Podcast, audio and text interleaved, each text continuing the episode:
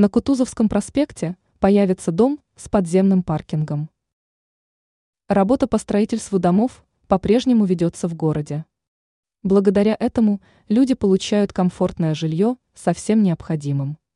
Как указывает официальный сайт мэра Москвы, председатель Комитета государственного строительного надзора Москвы Игорь Войстратенко сообщил о предстоящем строительстве жилого дома.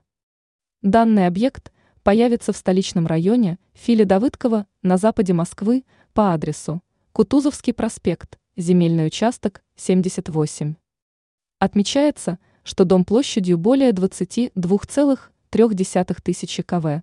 метров включит в себя 200 квартир, две из которых будут созданы для маломобильных граждан. По словам Войстратенко, в доме появится удобная подземная парковка. Он также отметил, что на первом этаже будут находиться нежилые объекты, в том числе коммерческие помещения и справочная. Известно также, что квартиры будут выполнены в улучшенной отделке. Отмечается, что специалисты благоустроят территорию. Они создадут места для детских игр, отдыха и занятия спортом. Также будет выполнена работа по установке освещения, озеленения территории.